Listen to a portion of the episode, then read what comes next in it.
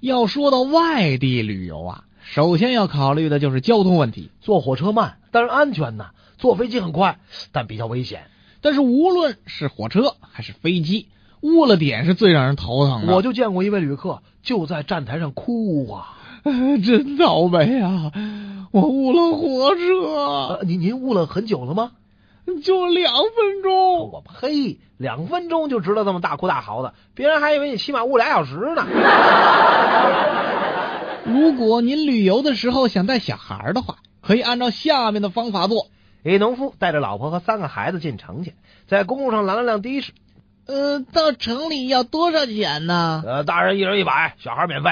农夫冲着他们喊道：“孩子们，你们坐的士去吧，我和你妈坐公交车来。”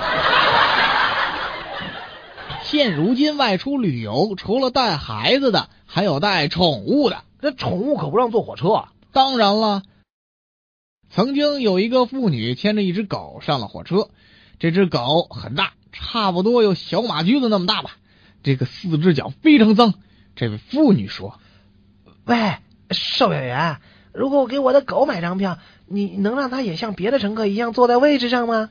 售票员看了看狗，然后说：“当然可以，太太。呃，它可以像别的乘客一样坐在座位上。”但是他也得像别的乘客一样，呃，把脚耷拉在下面。